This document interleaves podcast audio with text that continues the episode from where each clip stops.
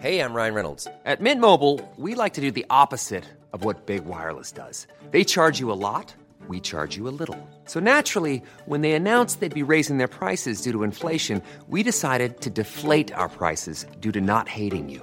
That's right. We're cutting the price of Mint Unlimited from $30 a month to just $15 a month. Give it a try at mintmobile.com slash switch. $45 upfront for three months plus taxes and fees. Promo rate for new customers for limited time. Unlimited more than 40 gigabytes per month. Slows. Full terms at mintmobile.com. Ahora inicia A la Una con Salvador García Soto. A la Una.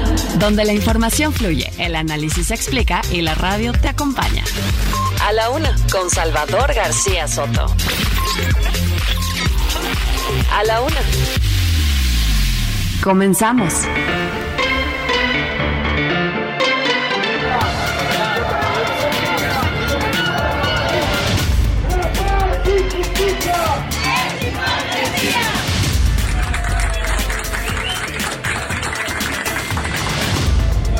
Candidato presidencial Ricardo Naya.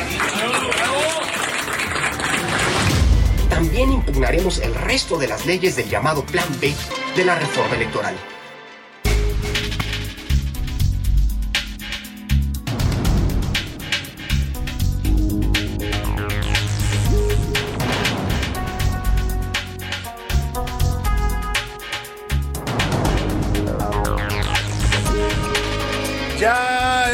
Es la una de la tarde en punto en el centro de la República. Los saludamos con mucho gusto.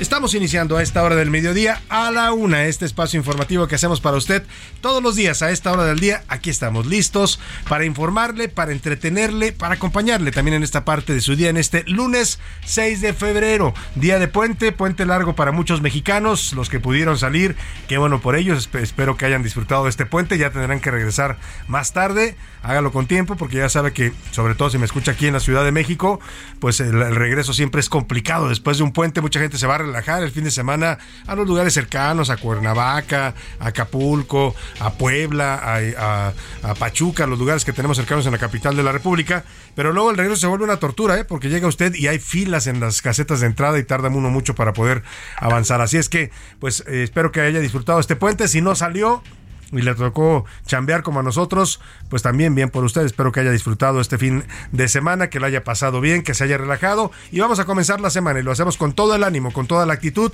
para llevarle la mejor información que va a escuchar usted en la radio. Las noticias, entrevistas, historias, las, la- las voces de los protagonistas de la noticia, su propia voz, por supuesto que aquí se escucha y se valora en este programa. La tendremos hoy en las siguientes dos horas. Es que acompáñeme a nombre de todo este equipo de profesionales que hace posible esta emisión. Le doy la más cordial bienvenida. Yo soy Salvador García Soto y le tengo preparado un programa pues para adecuado para este puente, para que usted se informe de los últimos acontecimientos importantes. Vamos a los temas que le voy a, preparar. Nada más le, saludamos rápidamente a toda la República Mexicana en donde se escucha el Heraldo Radio, a todas nuestras frecuencias. Les mandamos un abrazo afectuoso a la gente de Guadalajara, Jalisco. Muchos saludos, por supuesto, a la gente de Monterrey, Nuevo, Nuevo León, a toda la gente de la comarca lagunera, a la gente de Oaxaca capital, también a la gente de, Tampico, Tamaulipas, a la gente de Tuxtla Gutiérrez, Chiapas. Muchos saludos. En, también en Chilpancingo, Guerrero, saludamos a toda la gente que nos sintoniza en las distintas frecuencias. También por, con gusto saludamos a, a la gente al otro lado del Río Bravo, que nos sintoniza en varias estaciones allá en la Unión Americana, en McAllen y en Bronzeville, Texas. También saludamos con gusto a la gente de San Antonio y de Huntsville, Texas. Y más arriba en el mapa, a la gente que nos sintoniza en Chicago, Illinois. Muchos abrazos y saludos para ustedes, igual que en Cedar Rapids y en Independence, Iowa. Y ahora sí le platico lo que tenemos preparado para este lunes, arrancando semana en día de puente. El tragedia. Turquía y Siria vivieron han vivido terremotos de magnitud 7.8 y varias réplicas que han dejado hasta ahora más de 2.500 personas muertas. Miles más están desaparecidas y no se tiene todavía idea de cuántas personas haya bajo los escombros. Es de verdad un panorama devastador el que se puede observar en estas provincias del sureste de Turquía y de algunas eh, zonas también de Siria, ciudades como Alepo que apenas se están reponiendo de la guerra tan fuerte que sufrieron hace unos años y ahora son devastadas por estos sismos. Hay por lo menos 10.000 heridos, se han activado todos los cuerpos de emergencia, ahí está fluyendo la ayuda internacional. De verdad, son escenas dolorosas las que se pueden ver ya en las redes sociales, videos de niños atrapados en medio de los escombros, gente que se está quejando y llorando por ver haber, ver, haber, haber visto caer su casa, sus edificios, en fin, es un panorama realmente grave el que se está viviendo en estos momentos en esta parte del mundo. Se está trabajando a forzadas mientras las réplicas mantienen a la población con temor y viviendo, durmiendo en las calles. Nueva polémica, también le voy a platicar ayer en Querétaro durante la conmemoración del 106 aniversario de la Constitución mexicana, pues hubo desencuentros, mire, afloró la ruptura, aquí ya se la habíamos comentado, la relación entre el presidente López Obrador y la presidenta de la Corte, Norma Piña, está prácticamente rota en términos políticos. Hay una relación institucional, por supuesto, son poderes de la Unión, pero ayer en Querétaro se vieron varias descortesías, bueno, hasta groserías, ¿eh? por parte del presidente a la ministra y también de la ministra al presidente. Lo que se supone que es el acto de la República por excelencia, el acto donde deben confluir los tres poderes, los gobernadores del país, todos los que representan al Estado mexicano, se convirtió ayer en un escenario de desencuentros, de distanciamientos, bueno, hasta de rupturas. Vamos a hablar de esto que se vivió, que ha motivado muchas críticas y muchos comentarios sobre los gestos que tuvo el presidente López Obrador hacia la ministra, sentarla, por ejemplo, a cuatro lugares del presidente cuando es un acto republicano se suponía que debía estar el presidente en el centro y a los lados los poderes de la Unión. Bueno, pues a la presidenta de la Corte la mandaron cuatro lugares a distancia del presidente, a los presidentes del Congreso también. El presidente apareció con sus colaboradores ahí, flanqueado por el secretario de Gobernación. Eh, hay una serie de escenas que le voy a ir contando poco a poco a la llegada del presidente y están además registradas en video, no lo estamos diciendo por, por decirlas. A la llegada del presidente al teatro, saluda a la ministra, pero se pasa el presidente y la deja ahí parada, no la invita a pasar con él. Luego la ministra cuando el presidente llega y se, se para en el presidium, todo el mundo se levanta a aplaudir y la ministra se queda sentada. Bueno, fue la verdad un evento que mostró que esta república está dividida, estamos divididos y confrontados los mexicanos hasta los más altos niveles. Vamos a hablar de este tema que pasó ayer en el Teatro de la República. Y peligro también, el gobierno federal aprobó la entrada ya de productos agrícolas a México para intentar bajar la inflación. Sin embargo, hay productos que entran sin ningún tipo de revisión sanitaria, no les están poniendo ningún filtro sanitario de la COFEPRIS y esto pone en riesgo a los consumidores mexicanos. Hablamos de productos alimenticios que puede usted recibir sin haber sido verificados sanitariamente por nuestras autoridades, con plagas, enfermedades, en fin, todo lo que puede ocasionar esto que está autorizando el gobierno federal. En la segunda hora de a la una le voy a presentar un reportaje especial que nos preparó nuestro reportero David Fuentes. Se llama las los eh, las eh, lo que pasa en las lo que pasa en las cárceles mexicanas, lo que está sucediendo con la corrupción dentro de los reclusorios. Documenta David Fuentes cómo eh, pues eh, son extorsionados literalmente los presos, sus familias, cómo les cobran todos los costos que significa estar en la cárcel. O sea, usted cae ahí, además de perder su libertad, también tiene que pagar para que lo dejen estar tranquilo, para poder ver a su familia. Toda la corrupción va desde los 100 mm, pesitos que le piden de los custodios a un, a un reo hasta los 5 mil pesos para poder recibir una visita conyugal. En fin, una, una serie de corrupción que nos va a documentar en las cárceles de aquí de la Ciudad de México. En los deportes, azul descolorido, el Cruz Azul no levanta y es penúltimo en estos momentos en la tabla general de la Liga MX. Los regios en la parte alta están de la tabla en estos momentos. El Monterrey, Chivas y América y Pumas están en la tabla media. Además, decenas de deportistas turcos desaparecieron de este, después de este terremoto de 7.8 grados en aquella parte del mundo. Toda la actividad deportiva ha quedado suspendida por el gobierno turco ante la emergencia que está viviendo el país. Nos va a contar Oscar Mota. También tendremos el entretenimiento con Anaí Arriaga. Ayer se dieron los premios Grammy y también vamos a estar presentándole los ganadores de la noche de los Grammys. Las canciones triunfadoras las vamos a tener aquí hoy en la música de A la Una. Pero como siempre, para que usted participe con nosotros, nos dé sus opiniones, sus comentarios, sus puntos de vista sobre distintos temas, le hago las preguntas de este lunes. En A la Una te escuchamos. Tú haces este programa. Esta es la opinión de hoy.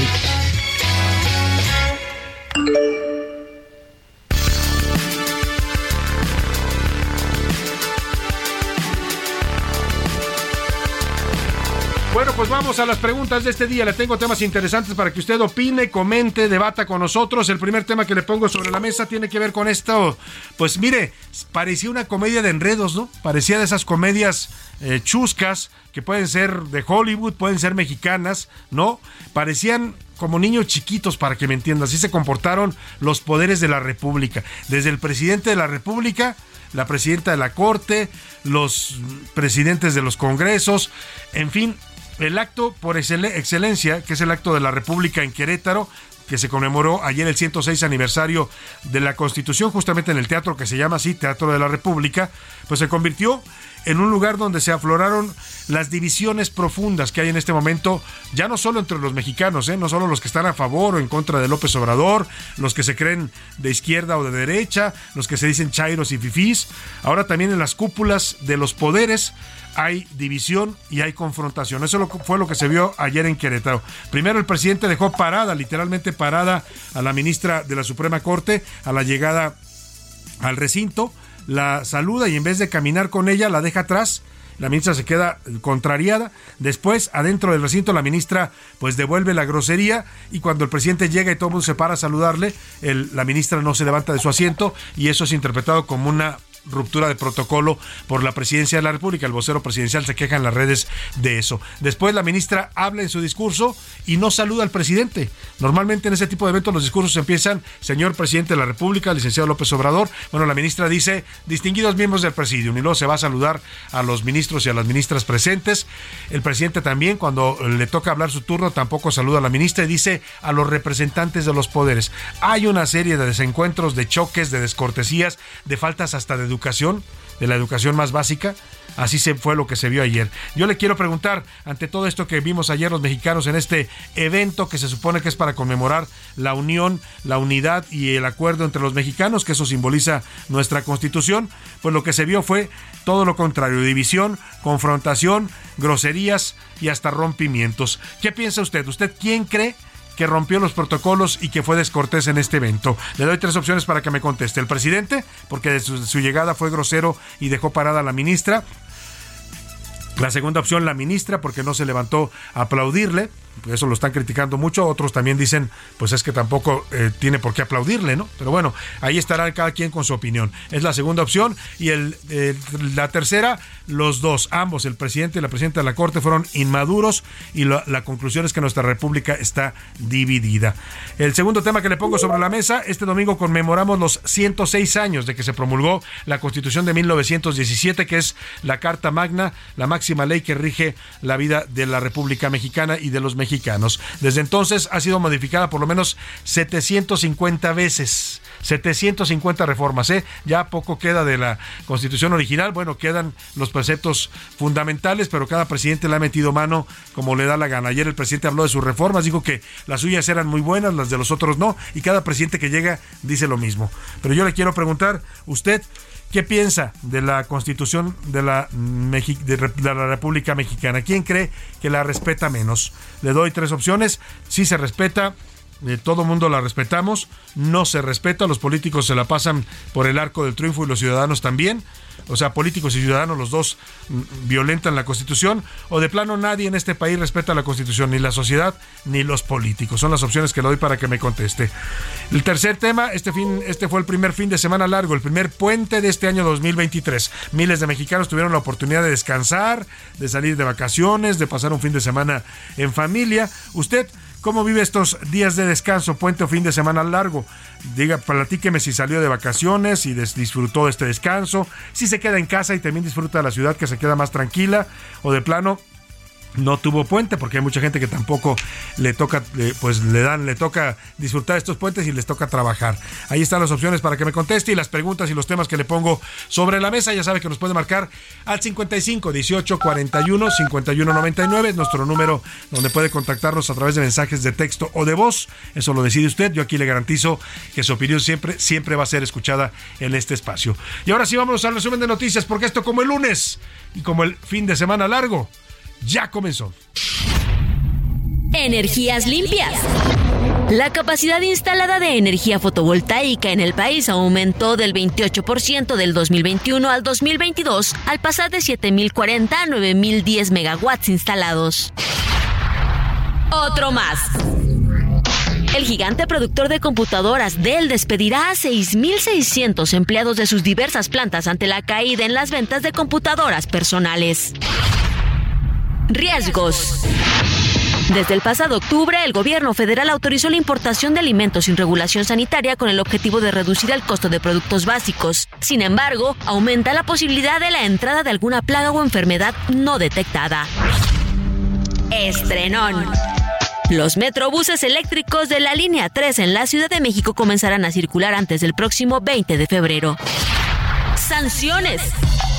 Europa impuso una prohibición sobre el diésel de Rusia y otros productos petrolíferos refinados, recortando la dependencia energética de Moscú.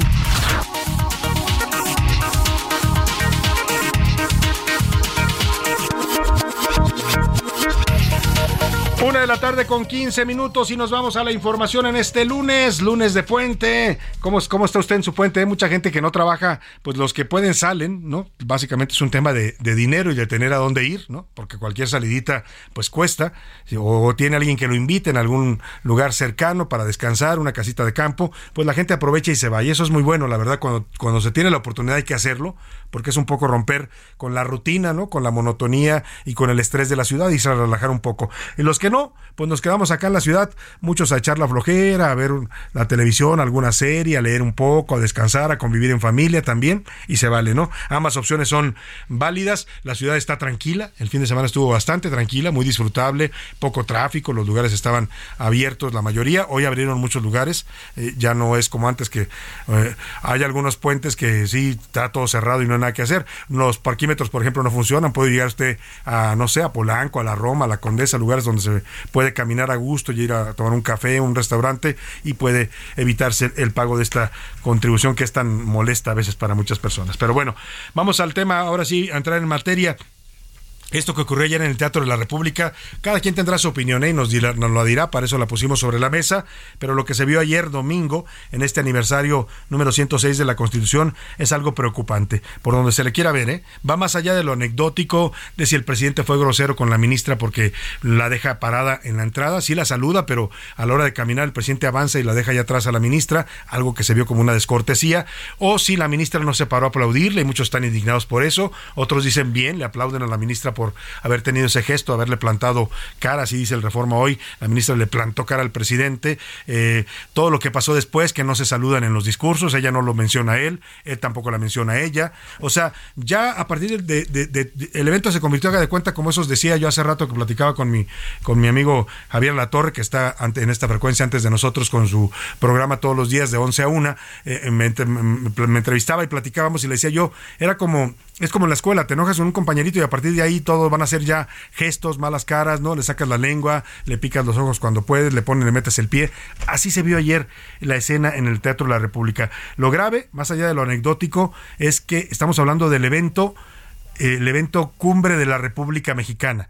Ese evento es para conmemorar el nacimiento de esta república porque como nación, digamos, ya habíamos surgido a la vida independiente en 1821 con Iturbide, pero no habíamos tenido, ah, tuvimos varias constituciones, una de 1824, otra de 1857, pero digamos que esta república toma forma y toma cauce hasta que hasta que nace esta esta Constitución de 1917 con Venustiano Carranza y el constituyente permanente que se instala y que le da forma a una constitución que en el mundo todavía hoy es considerada de las constituciones más, digamos, de vanguardia en su momento, porque incorporó derechos sociales, derechos humanos, incorporó una serie de garantías fundamentales para la vida de un país como es este. Bueno, pues eso es lo que se conmemoraba ayer, un aniversario más de la constitución que a lo mejor nadie la respeta, a lo mejor todos la pisotean o la modifican o la reforman o se la pasan por el arco del triunfo, pero ahí está, es nuestra carta magna, es lo que nos da sentido y rumbo como país. Y eso es lo que se conmemoraba y por eso es tan delicado lo que pasó. Mira, haciendo una relatoría de los hechos, esto no fue nuevo habíamos ya comentado aquí en este espacio y yo se lo había eh, platicado, lo he publicado en la columna Serpientes Escaleras, la llegada de la ministra Norma Piña a la Corte, sí, todo el mundo lo aplaudió, incluso el presidente, porque es la primera ministra mujer que encabeza a un poder como el Poder Judicial, es algo histórico. Pero la realidad es que cuando ella llegó, pues cambiaron totalmente los equilibrios y las relaciones entre los poderes. Antes de ella estaba Arturo Saldívar, que era muy cercano al presidente, que eran amigos o son amigos, que eran cercanos ideológicamente. Yo le llegué a escuchar decir al señor Arturo Saldívar que él coincidía con los preceptos de la 4T y entonces eso se notó en la relación. Saldívar ah, dialogaba con el presidente, varias veces lo vimos llegar a Palacio Nacional, lo recibía el presidente, le mandaban pedir, oiga, estas son las prioridades del presidente, por favor, y les ayudaban, ¿no? Operaban cosas con los ministros para que votaran a favor de los temas del gobierno. Eso se acabó con Norma Piña, ¿eh? Y Norma Piña lo dijo llegando. A ver, aquí va a haber una relación institucional, nosotros somos respetuosos, pero el presidente es un poder y nosotros somos otros. Y vamos a tratar institucionalmente, pero las prioridades del presidente no son las prioridades de la Corte. Se lo dijo textualmente, y lo publiqué yo en las Serpientes Escaleras, al secretario de Gobernación. La segunda semana de enero el secretario va a ver a la ministra, junto con la consejera jurídica del gobierno federal, de la presidencia, y van a verla para decirle, oiga, pues eh, tenemos estos temas, el presidente está interesado en estos eh, temas que van a llegar a la Corte, y la ministra les dice, pues está muy bien, los vemos con gusto, pero que les quede claro una cosa, las prioridades de la Corte no son las prioridades de ustedes. Y hay una serie ahí de diálogos que los publiqué en esa columna, se la puedo, se la voy a subir ahorita a Twitter porque me parece que ahí es el origen. La, la columna eh, se llamaba, se llamaba una reunión de 10 minutos o algo así, la relación entre la Corte, la relación Palacio-Corte y un vuelco abrupto en 10 minutos. Fue una reunión breve entre Norma Piña, ministra de la Presidenta Corte, de la Presidenta de la Corte, y el, secretario de Gobernación, Adán Augusto López, que fue enviado del presidente. En 10 minutos, porque no duró más, porque se puso tenso el asunto, ahí va a ver usted de dónde surge todo esto. Lo voy a publicar en este momento en arroba ese García Soto. Es el origen de lo que pasó ayer. Aquí nos vamos a hacer la crónica de todos estos desencuentros que hoy estamos comentando y que pues hablan de una ruptura o por lo menos de distanciamientos o confrontación en las cúpulas del poder, entre los poderes de este país. Rodrigo Mérida nos hizo esta crónica de lo ocurrido ayer en el Teatro de la República en Querétaro. El anfitrión fue el gobernador de Querétaro, Mauricio Curi González, acompañado por Adán Augusto López Hernández, en representación del presidente y el nuevo presidente de la Confederación Nacional de Gobernadores, Salomón Jara, gobernador de Oaxaca, junto a 27 gobernadores más, y la jefa de gobierno de la Ciudad de México, quienes desayunaron en el Palacio de la Corregidora. A su arribo a Querétaro, el presidente Andrés Manuel López Obrador celebró la reactivación de la CONAGO, calificando este evento como una nueva etapa con la Confederación.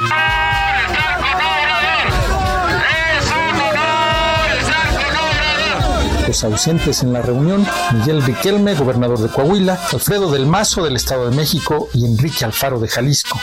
Claudia Sheinbaum, la jefa de gobierno de la Ciudad de México, organizó la selfie en la reunión de Conago, puras mujeres a solas con el presidente, y en el Teatro de la República con varios gobernadores y gobernadoras. No, venimos a Conago y luego pues el evento del 5 de febrero. Los que desayunaron aparte fue el abogado queretano Juan Carlos Espinosa y el procurador general de justicia del estado de Hidalgo, Santiago Nieto Castillo. presidente de la República, antes de su arribo al Teatro de la República, atendió a algunos simpatizantes y aprovechó para recibir algunos documentos con peticiones. Nada más voy a saludarlos porque me da mucho gusto de que estén aquí en la cuna de la Constitución de 1917. El Ejecutivo Federal fue recibido con carretada de aplausos en su entrada al recinto. La ministra presidenta de la Suprema Corte de Justicia de la Nación, Norma Piña, rompió el protocolo del evento siendo la única que no se levantó cuando este llegó. Perder de vista la independencia judicial, la de los juzgadores y, la de uno de los poderes constitutivos de la República una judicatura independiente es pilar de nuestra democracia.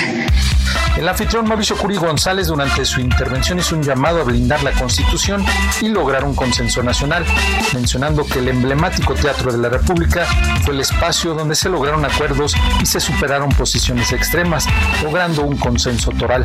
Su redacción es el acto previo, formal e indispensable que encuentran los diversos grupos para cesar las hostilidades y la guerra. Para ello, adoptan un acuerdo explícito someterse al Estado de Derecho.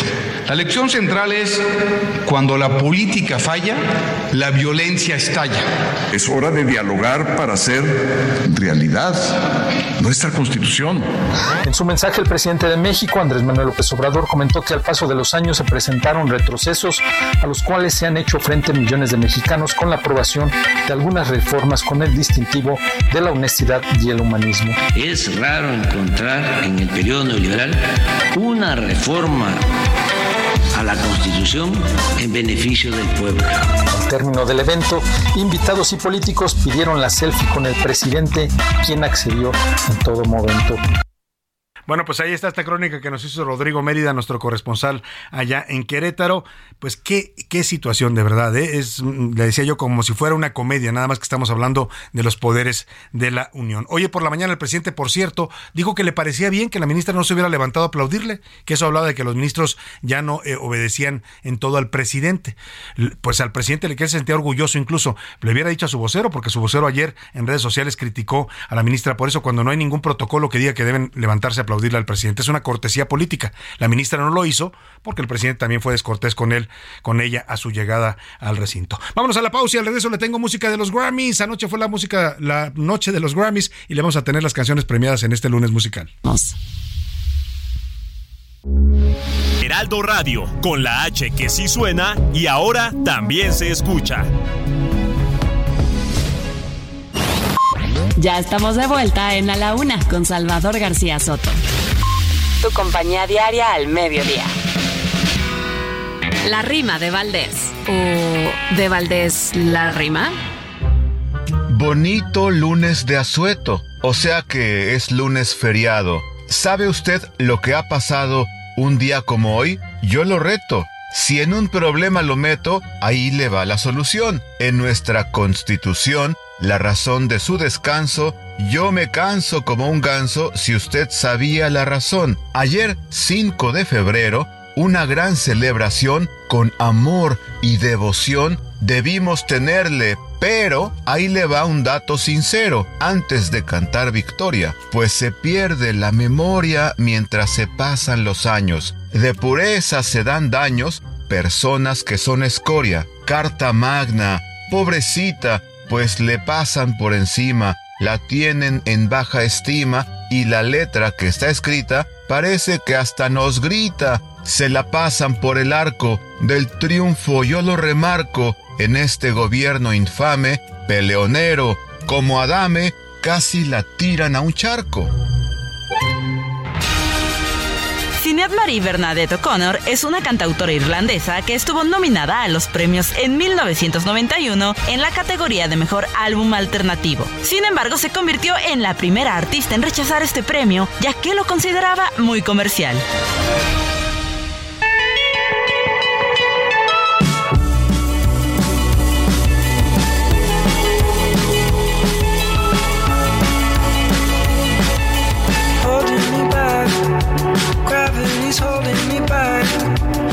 Want you to hold out the palm of your hand. Why don't we leave it at that? Nothing to say when everything gets in the way. Seems you cannot be replaced, and I'm the one who'll stay.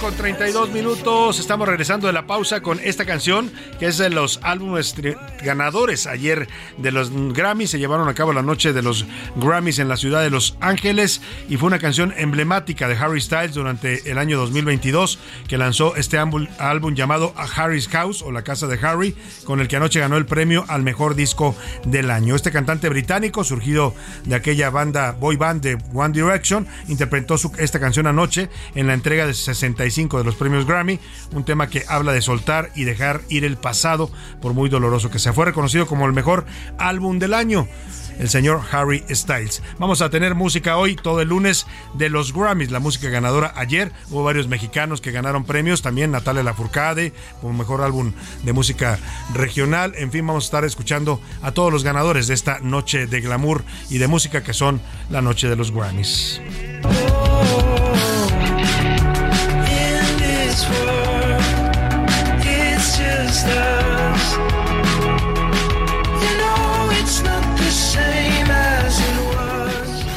A la una, con Salvador García Soto.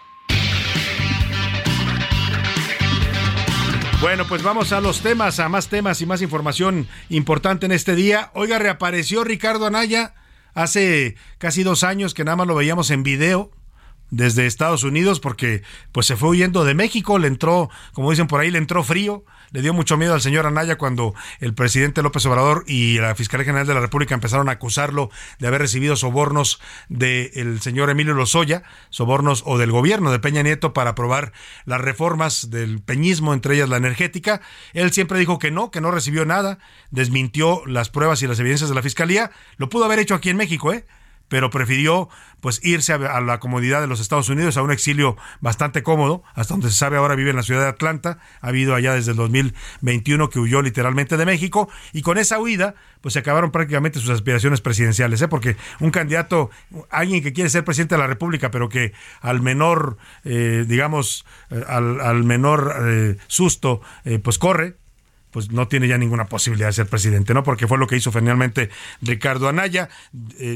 Pensó que lo iban a meter a la cárcel y prefirió pues irse a refugiar a los Estados Unidos. Por algo llevaba a sus hijos a estudiar también allá, ¿no? Allá lo estuvo viviendo para que aprendieran inglés y los niños, pues como son güeritos como él, pues parecían, haga de cuenta usted, gringuitos. El tema es que reapareció ayer en un evento público eh, del Partido Acción Nacional, se fue de gira a los Estados Unidos Marco Cortés, el dirigente panista, eh, dicen que van a promover eh, comités para que los migrantes mexicanos participen en el PAN, no sé si los mm, migrantes estén interesados, pero ellos van a hacer esta labor. Y en ese evento con Marco Cortés en Dallas, Texas, ahí fue el evento, apareció por primera vez públicamente el señor Ricardo Anaya después de dos años de haber estado, pues de que ha estado exiliado allá en los Estados Unidos. Trascendió, el comunicado oficial dice solamente pues que va a apoyar la formación de estos comités del panismo para tener presencia en los Estados Unidos, pero eh, extraoficialmente se dice que pues va a ser eh, también candidato al Senado en 2024, que sería de los primeros lugares de la lista. Ayer nos decían amigos panistas que primero iría Marco Cortés, número uno en la lista de plurinominales, y después tiene que ser una mujer por el tema de paridad, y en el tercer lugar Ricardo Anaya. Es decir, que Anaya pues ya le dijo adiós a sus sueños presidenciales y ahora se va a conformar con tener fuero como senador. Esto fue lo que dijo Anaya en eh, eh, su video de los lunes después de su reaparición eh, y de declararse perseguido político del gobierno de López Obrador. Uno es la destrucción del INE y el segundo es una trampa enorme que ya tienen preparada los de Morena para controlar la elección de los cuatro consejeros que van a sustituir a los que ahorita terminan su periodo, incluido el presidente del INE. Lo que quiere es que se haga un desastre para que su gobierno pueda tomar el control de las elecciones como era antes. Bueno, lo que dice Anaya es este video que subió hoy, ahí habla del plan B electoral de López Obrador, tiene cada semana saca un video criticando la situación del país, criticando a López Obrador y la verdad que pues criticar desde la comodidad de una ciudad como Atlanta, pues qué a gusto, señor Anaya, ¿no? Ya debería regresar. Dicen que el que nada debe nada teme. Claro, en este gobierno pues ya hemos visto que tienen la mano pesada y que a varios inocentes, o no, no necesariamente inocentes, pero tienen gente en la cárcel a la que no han podido probar nada. Pero bueno, ahí está Ricardo Naya en su reaparición y ahora se dice que va al Senado de la República a buscar fuero en el 2024. Y vámonos a otro tema rápidamente, esta tragedia que está enlutando al mundo allá en el oriente, en la República de Turquía. Ayer eh, ocurrió un fuerte terremoto. El, los primeros reportes hablaban por arriba del 8 de intensidad. Hoy se sabe que fue de 7.8, pero fue devastador. El sureste de Turquía y varias partes, también varias provincias de Siria se vieron afectadas. La cifra de muertos en este momento ya se habla hasta de 2.500 personas fallecidas. No se sabe a ciencia cierta cuánta gente todavía esté atrapada en los escombros. Hay niños. Veía yo un video muy duro donde eh, eh, hay un niño atrapado en los escombros en, unas, en un edificio que se de- de- desplomó y el niño está atorado, pero se le alcanza a ver la mitad del cuerpo y el niño pide y grita ayuda. Los adultos desde abajo le dicen, le hablan en turco, le dicen que, que se tranquilice, que lo van a ayudar, pero es de verdad dramático lo que se está viviendo en esta parte del mundo en este momento. El gobierno turco ha catalogado al sismo como uno de los desastres más grandes en la historia de ese país.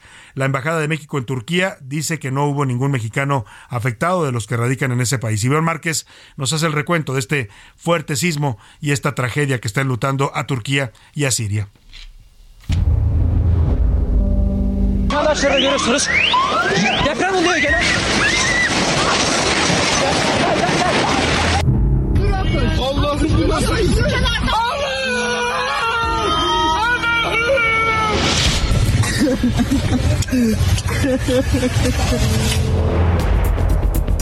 Más de 2.300 muertos hasta ahora y otros miles de heridos es el saldo de un sismo de magnitud 7.8 que sacudió al sureste de Turquía y norte de Siria, en punto de las 4 de la mañana con 17 minutos hora local de este lunes, es decir, las 7 de la noche con 17 minutos en México. El epicentro se situó al norte de Ganstiep, una capital provincial, pero se sintió en al menos 16 países colindantes.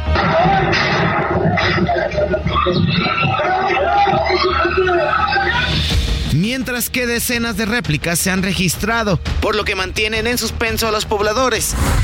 Las maniobras de búsqueda y rescate no han parado, y es que colapsaron gran parte de los edificios, donde personas siguen atrapadas entre los escombros. Se espera que el número de víctimas siga aumentando conforme personal trabaja en dichas labores contrarreloj.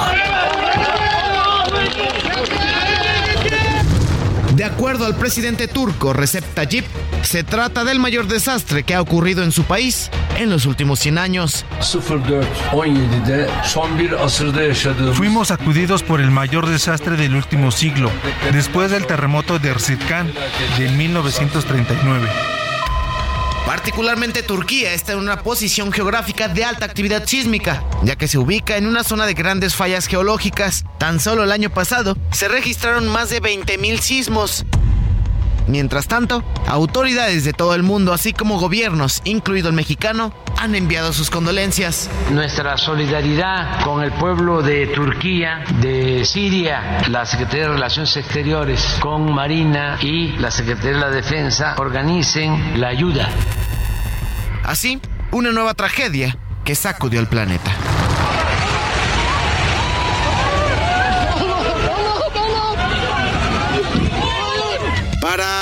Con Salvador García Soto, Iván Márquez. Bueno, pues ahí está la tragedia lamentable. Usted escuchaba estas voces que quedaron registradas en videos que circulan en redes sociales, gente llorando, gente que perdió todo, que se cayeron sus casas, edificios enteros, que están sufriendo el dolor de haber perdido a familiares, a, niños. Eh, Es un de verdad un panorama desolador que se ve en estas provincias de Turquía. Ha habido el primer sismo fue a las 4 de la mañana, hora de local allá en la provincia de Turquía donde ocurrió esta tragedia. José Luis, ¿cuál es la provincia donde ocurre el primer sismo?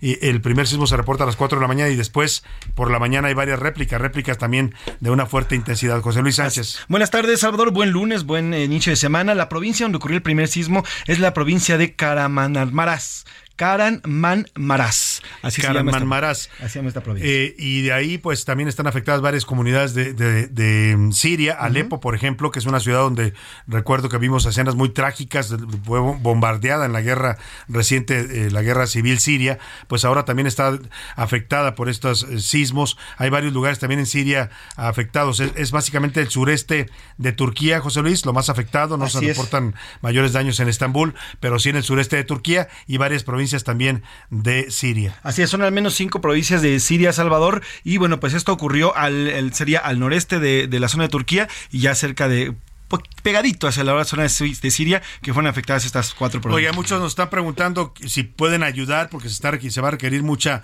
ayuda. Eh, hemos consultado en la Embajada de México, en, perdóname, la Embajada de Turquía en México, la sede que está aquí en la Ciudad de México, para saber a dónde puede mm, dirigirse la gente que quiera ayudar de alguna forma. Y la Embajada está recomendando algunas páginas para que usted haga donación. Son páginas evidentemente de lugares allá en Turquía para que el dinero les llegue directo allá. Ellos están poniendo a su disposición estas, estas ligas de internet que nos va a comentar ahora José Luis y las vamos a compartir también en la cuenta de Twitter en arroba ese García Soto si usted quiere donar. Ojo, son páginas recomendadas oficialmente por la embajada. ¿eh? No estamos es- eh, exponiendo a nadie a que pues vaya a caer en un fraude. Lo que estamos haciendo es recurrir, en este caso a la embajada, para que nos digan en dónde se puede ayudar o cómo se puede ayudar a la gente de Turquía que está, se está viendo afectada por esta tragedia, José Luis. Salvador, así es. Se trata de páginas eh, directamente de la embajada turca. Voy a dar el, el- el sitio de la embajada turca y también el tweet.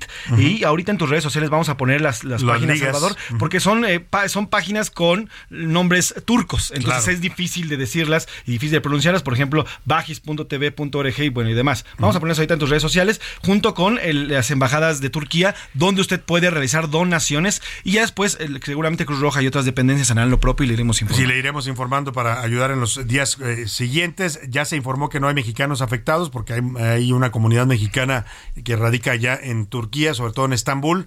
Eh, dice el consulado mexicano y la Cancillería de nuestro país que no hay ningún mexicano afectado. Ya hicieron un sondeo. Y si usted quiere contactar, si usted tiene algún familiar que viva allá en Turquía o que estuviera viajando por turismo, porque también es un lugar muy turístico, le doy el, el, pues la dirección del consulado mexicano en Estambul, que es arroba cónsul Mexe, Mexe como México, cónsul Mexe TV, T con B, B alta, B de burro, cónsul Mexet TV. Y luego también hay varios teléfonos que nos pusieron a disposición, son teléfonos desde Turquía y desde Estambul, se los vamos a compartir también ahí en nuestras redes sociales en arroba S García Soto. Y vamos a darle una cuenta eh, para ayudar desde México, lo puede hacer durante una, a través de una transacción electrónica al Cirat Bank, Cirat Bank con doble A. Le voy a poner en este momento también los datos en arroba ese García Soto, eh, TL, para hacer donaciones a través de remesas nacionales. Eh, le voy a dar el número, se lo digo, si tiene con qué anotar. eh, o, o para que también se lo voy a compartir en, en Twitter para que si lo quiere hacer y puede hacerlo, ahí lo copie tal cual. Es el 4800 0100 2110 000040 2868 5254. En este momento le vamos a compartir todas las páginas, las ligas que son seguras donde usted puede entrar y hacer donaciones, ver qué se está requiriendo. Pues desde México lo único que podremos hacer es mandar eh, alguna transferencia en efectivo para ayudar, si es que usted quiere hacerlo a la gente que lo va a estar necesitando allá en Turquía y en Siria. Oiga, y acá tenemos nuestras propias tragedias. El fin de semana, el sábado, una gasolinera en la zona de Tlahuelilpan. Mire qué casualidad. Tlahuelilpan es la misma, el mismo lugar donde en enero, 31 de enero del 2019, recién llegado este gobierno, estalló un ducto donde la gente estaba robando gasolina. La gente estaba ahí con sus cubetas, vimos la escena que todavía se me queda en la mente, a todos los mexicanos se nos quedó, la gente robándose el combustible como si fuera algo eh, este, totalmente legal, hasta festivo, estaba la gente corriendo para llenar sus cubetas y sus tambos de gasolina robada, cuando sobrevino una explosión y aquello se convirtió en un infierno. Todavía las víctimas, más de 131 personas que murieron quemadas, incendiadas en esta tragedia, todavía no reciben justicia porque nunca hubo responsables, ¿no? A pesar de que el presidente prometió que se iba a llegar a las últimas consecuencias. Ahí mismo, en esta zona de Tlahuelilpan, en la carretera que va de Tlahuelilpan a Tula, el fin de semana estalló una gasolinera. Es impresionante. Yo compartí el video en arroba ese García Soto. Ahí lo puede checar en Twitter. Es impactante el momento en que explota porque todo el mundo huye despavorido y se escucha un estruendo terrible. Uno se pregunta cómo puede estallar una gasolinera. ¿Qué, se- estaban haciendo? A lo mejor igual estaban robándose el combustible otra vez. Hay dos personas muertas, hay cuatro personas heridas, diez vehículos quedaron calcinados en este lugar. Acudieron bomberos de Tula, Tlahuelilpan y Tepeji del Río. José García, nuestro corresponsal, nos narra esta tragedia allá en Tlahuelilpan, Hidalgo. ¿Qué tal Salvador? Muy buenas tardes. Pues hasta el momento son dos personas fallecidas y cuatro que se encuentran hospitalizadas cuyo pronóstico es reservado luego de la explosión ocurrida el sábado pasado en el municipio de Tula a la altura de la carretera Tula-Tlahuelipan en la comunidad de Turbide, precisamente por la explosión de una pipa de gasolina que estaba transportando este hidrocarburo.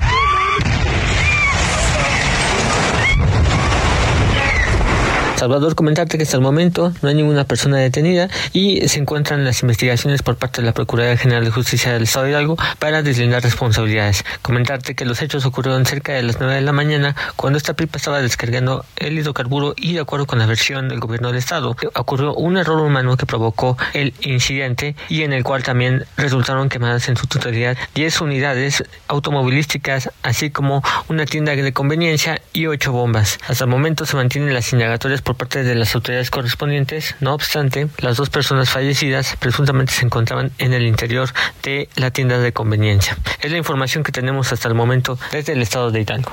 Bueno, pues terrible, terrible la situación que se vivió ahí en esta gasolinera de Hidalgo que literalmente voló por los aires. La gente salía despavorida, los automovilistas corrían gritando y lamentablemente pues eh, murieron estas dos personas, hay más de 10 heridos y cuatro y 10 autos también calcinados. Terrible situación la que se vivió ahí. Oye, vamos a hablar de lo que pasó ayer en Querétaro. Hemos estado haciéndole preguntas sobre esto que se vivió ayer en el Teatro de la República y para hacer el análisis sobre esta relación, hoy se ve bastante turbulenta entre la Corte, la Presidencia, las relaciones de poderes en México. Saludo con gusto en la línea telefónica Ramón Alberto Garza, periodista y director de Código Magenta. Querido Ramón, qué gusto escucharte. Muy buenas tardes.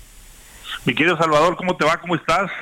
Bien, Ramón, bien, bien. Aquí estamos en, en Puente trabajando. igual Puente que tú. trabajando, sí, hombre, es un gran mérito. Así es, Ramón. Oye, mientras otros descansan, nosotros aquí estamos. Ramón, te quiero preguntar, ¿cómo viste todo esto que pasó ayer? Parece una comedia de enredos, parece pues esta división que nos está afectando a los mexicanos, pero ahora en las cúpulas del poder.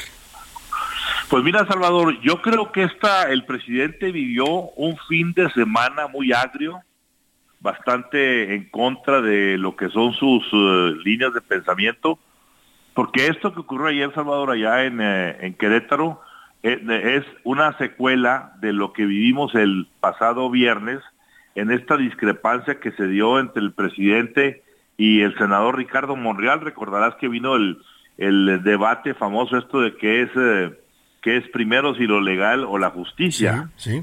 Sí, que el senador Monreal decía que pues la, lo legal va por encima de lo que- pues, sobre la justicia y el presidente López Obrador le revivió en la mañanera del viernes diciéndole que primero la, la- la justicia y luego lo legal. Esta declaración, Salvador, del presidente, estaremos de acuerdo en que pues lo describe de carne y hueso, o sea, la legalidad, por eso, por eso esa famosa frase, esa muletilla que nos saca siempre de, de que no, no me salgan con que, con que la ley es la ley. O sea, él está anunciando su desprecio por la ley y hablando por encima de la justicia, cuando está correcto lo que dice el senador Monreal, que lo legal no implica que no exista justicia, deben ir apareados. Claro. Yo pongo un ejemplo, Salvador, eh, un padre de familia que le asesina a su hijo, por ejemplo, pues se agarra una pistola y va y mata al asesino, pues por supuesto que es justicia, pero no es legal. Exacto. Entonces, eh, lo que tiene que hacer es denunciar que se proceda de acuerdo a la ley y que se haga la justicia en función de lo legal. Bueno, ahí empezó el debate, Salvador. Y bueno, luego se vino ya el asunto aquí de la conmemoración de la Constitución en el Teatro de Querétaro, donde de arranque hubo cuestiones de formas que hay que, hay que debatir.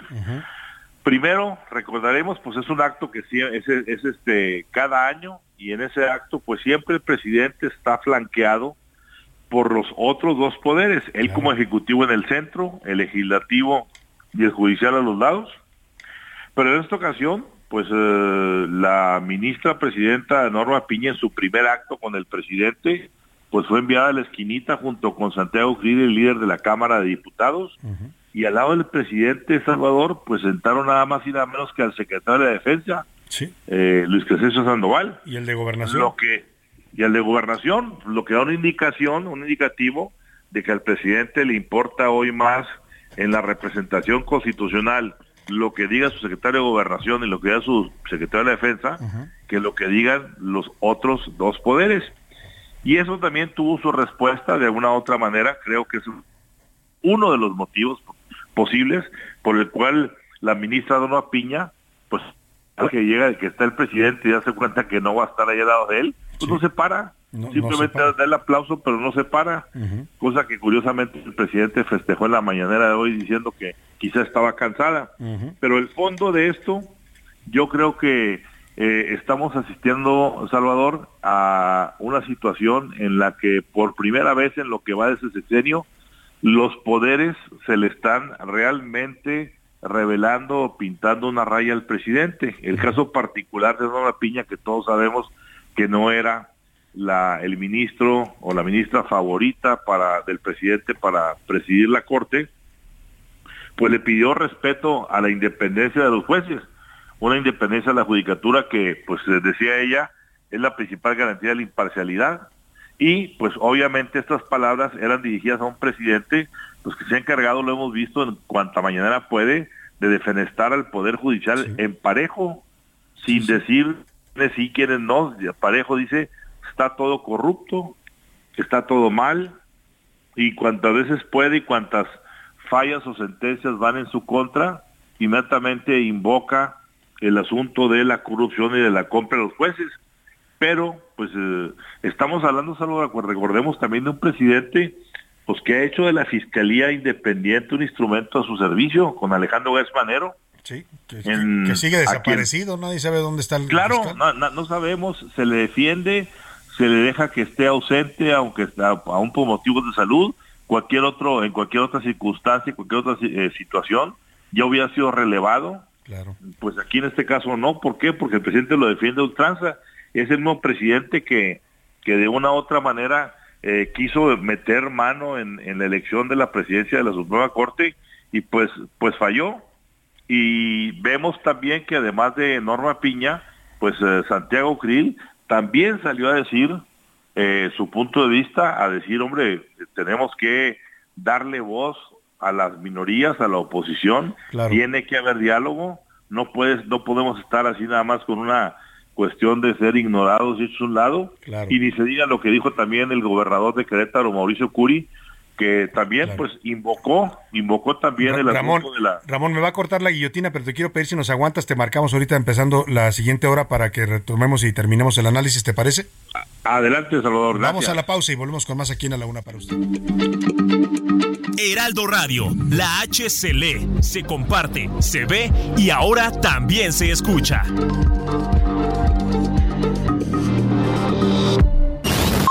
Ya estamos de vuelta en A la Una con Salvador García Soto. Tu compañía diaria al mediodía. La cantante Beyoncé es la artista con más Grammys ganados en toda la historia. Anoche sumó cuatro premios más, por lo que ya tiene 32 megáfonos.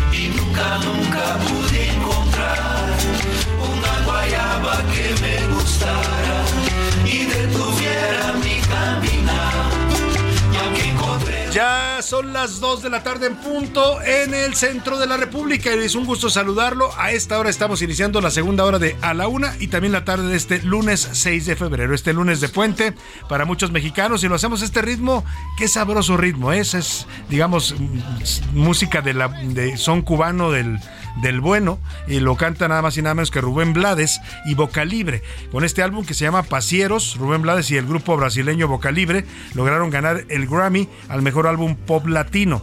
En este disco hay temas como Pedro Navaja o Buscando Guayaba, que es este que estamos escuchando, ritmos tropicales, latinos y caribeños. Con razón suena también, ¿eh? porque sí es música, digamos, eh, digamos, tropical, pero tocada por los brasileños. Interesante la fusión que hace el señor Rubén Blades, que es un gran músico, también quiso ser político en su país, fue candidato a la presidencia, en fin, ayer ganó el Grammy al mejor disco de pop. Se ve bastante recomendable el disco, así es que pues búsquelo usted, se llama así, Buscando Guayaba la canción, y el disco se llama el álbum, ganador de mejor álbum pop en la noche de los Grammys, Pasieros. Escuchemos un poco más de Rubén Blades y Boca Libre. Y seguimos con más en esta segunda hora de A la Una. Buscando guayaba yo, que tenga sabor, que tenga mendo.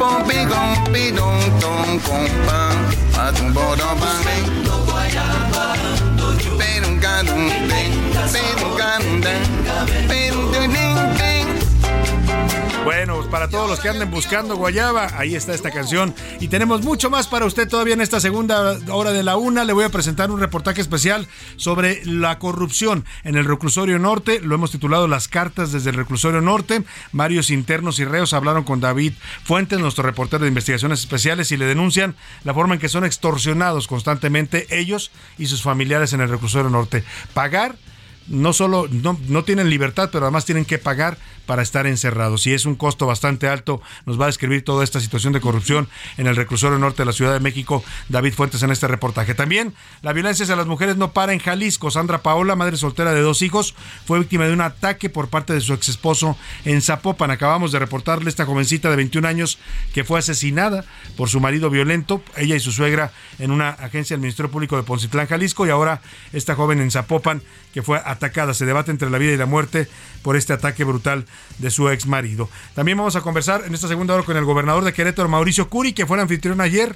de esta ceremonia del 106 aniversario de la Constitución que estamos comentando y analizando para usted. Vamos a ver qué dice el gobernador de todo lo que se vivió ayer en esta eh, ceremonia y el mensaje que dio él interesante porque dijo que justamente pues estaba conmemorando la Constitución y la Constitución había nacido de la capacidad de los mexicanos de ponerse de acuerdo. Hoy parece que eso se les olvida a nuestros políticos y a nuestros poderes de la Unión. Vamos a retomar, ya está la línea telefónica. Todavía no. Vamos a retomar en un momento más el análisis con Ramón Alberto Garza sobre este evento de ayer que estaba comentando muy interesante sobre lo ocurrido en estos desencuentros entre el presidente López Obrador y, y la eh, y, el, y la presidenta de la Corte y todo lo que pasó, lo que estábamos narrando, pues eh, una situación bastante complicada. Por lo pronto, por lo pronto vamos a escuchar como siempre a esta hora del día sus mensajes y comentarios, sus opiniones, en lo que retomamos la llamada con Ramón Alberto Garza para seguir haciendo este análisis. Ya está conmigo aquí en la mesa y les doy la bienvenida a Laura Mendiola. ¿Cómo estás, Laura? ¿Qué tal, Salvador? Un gustazo iniciar la semana motivada, la verdad con un poco de frío, calor, no sé. Frío, calor, es que hay de los dos, ¿no? El, el fin de semana se pronosticaba alerta de frío en varias delegaciones de la Ciudad de México, sí hizo frío, mucho frío el viernes. No, el sábado ya no tanto. El del Estado de México en la noche Fuerte. es una era una cosa que yo sentía de verdad que me agarraba la nevada. Sí. Estaba súper fuerte el frío y Sí. pronosticaban que sábado y domingo igual en el Estado de México iba a estar muy fuerte. Yo anduve por allá, pero la verdad es que no fue Ya- así. Ya, no fue el tan fuerte. pronóstico Lo que pasa es que sabes qué? que hubo mucho sol, entonces como que el sol bajó o subió un poco las temperaturas. Pero vamos a retomar, saludo con gusto a Laura y ahora le doy la, bienvenida a José Luis, que ya lo escuchó usted por aquí, pero vamos a retomar este análisis que estábamos haciendo con Ramón Alberto Garza, porque es muy interesante lo que nos estaba comentando sobre estos desencuentros y estas confrontaciones entre poderes que presenciamos ayer los mexicanos en un acto tan importante como fue el aniversario de la Constitución General de la República. Ramón Alberto, retomamos la plática contigo. Pues sí, te decía, eh, Salvador, que pues eh, lo que presenciamos básicamente fue eh, el que el presidente se desnudara ante la nación, pues como lo que es, un autócrata que básicamente eh, coloca las fichas como él cree convenientes, eh, no desdeña los protocolos, mm, se presenta con su secretario de la Defensa y el secretario de Gobernación por, por delante de los otros poderes en un acto que es estrictamente constitucional donde básicamente hay que honrar esa separación de poderes que nos permite pues vivir la legalidad. Y si lo juntamos como decíamos antes con el eh, desencuentro que se tuvo eh, en la discusión con Ricardo Monreal, donde el presidente privilegia la justicia por encima de la legalidad, pues eh, ya estamos claros, Salvador, dónde estamos parados. Ahora, Ramón, es una contradicción como muchas que tiene el presidente como, como buen político, porque su discurso dice que respeta los poderes, que le parece muy bien, hoy incluso celebra que la ministra no se haya levantado, pero fue su propio vocero el que se queja de, de esto y acusa a la ministra de romper protocolos. Estuvimos revisando el protocolo de este evento y en ningún momento dice cuando el presidente se presente todo el mundo tiene que pararse a aplaudirle. Son actos de cortesía política, pero en ningún momento dice que sean protocolos obligatorios. A ver, si vemos bien, eh, mi querido Salvador, eh, la presidenta sí estaba aplaudiendo cuando Sí. entró el presidente. Sí. El que no se parara, yo creo que ella quiso dar pues una clara de pues esa eh, de que no De protesta, ¿no? De, frente al poder ejecutivo. Pero sí, sí aplaudió y sí. dijo lo que tenía que decir, escuchó, escuchó lo que se escuchó. Entonces, yo lo veo aquí es prácticamente que el presidente del dicho al trecho tiene un gran un- tiene un gran trecho. Claro. Del dicho al hecho. No le gustan O sea, los, poderes autónomos, eso está claro. Así es. A ver, él en el fondo, en el fondo, es un autócrata. Para que cada día más le esté quitando la pátina de demócrata y que por la forma en que opera, mira, el debate que se está dando acá en Nuevo León con el asunto de Tesla, hombre, que Tesla quiere invertir en Nuevo León una megaplanta de 10 mil millones de dólares y ahora estén metiendo el, el, el elemento para decir que se vaya a Hidalgo o al Estado, de, Estado de México, México, para que esté pegado al aeropuerto Haifa, el, el- aeropuerto Felipe Ángeles, pues hombre, esas son actitudes prácticamente de alguien que está queriendo manchar una situación que nos vamos a quedar mañana sin Juan y sin las gallinas, ni Nuevo León, ni Hidalgo, ni el Estado de México. Claro. Entonces, eh, tenemos un presidente que en su discurso utiliza toda la jerga A ver, se está, se está cortando un poco la comunicación, Ramón.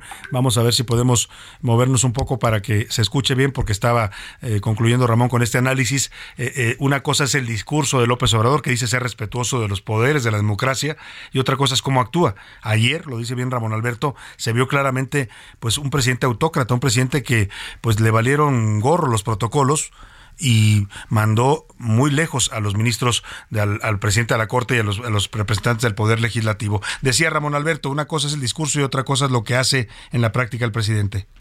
Una cosa es su, su pátina de demócrata y otra cosa es lo que en los hechos se dice. Para mí, el hecho de que haya reiterado en innumerables ocasiones que no le salgan con que la ley es la ley, no, pues sí, la ley es la ley y si no nos gusta o está mal porque la ley no es perfecta, la podemos modificar. Para eso están los otros poderes, para que el Poder Legislativo encamine la ley por donde debe ser y que el Poder Judicial dictamine conforme a esa ley. Pero no se puede estar dictaminando en función a, como él decía, de la simple justicia. ¿Justicia para quién?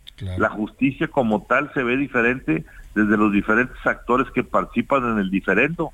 La legalidad, no, la legalidad está plasmada en un documento que es la Constitución y las leyes que de ella emanan, mi querido Salvador. Pues, por tanto, el presidente no puede estar falseando esas declaraciones y ninguneando. Ayer me pareció que el presidente lo que terminó por hacer es un ninguneo a la Constitución Claro. y un ninguneo a, lo- a la, a la separación de poderes. Diga lo que diga, quedó claro que él, el Estado, so- para él, el Estado es él y pues seguirá jugando a ese juego. Pues vamos a estar muy pendientes de cómo afecta esto la vida de los mexicanos, estas relaciones tan complicadas entre poderes y este absolutismo, autoritarismo del presidente López Obrador lo defines muy bien. Ramón Alberto, como siempre, te agradezco mucho el análisis para este espacio. Un fuerte abrazo, querido Salvador. Un abrazo a Ramón Alberto Garza, es periodista, analista y director de Código Magenta. Sígalo siempre ahí en Código Magenta en sus distintas redes sociales. Siempre tiene opiniones muy interesantes, sus comentarios, los que hace él mismo, las mesas de debate que tienen, hacen mesas muy interesantes. Y este tema que trae muy preocupados a los nuevo leoneses, vamos a, a seguir ese tema de cerca, este pleito por la planta de Tesla.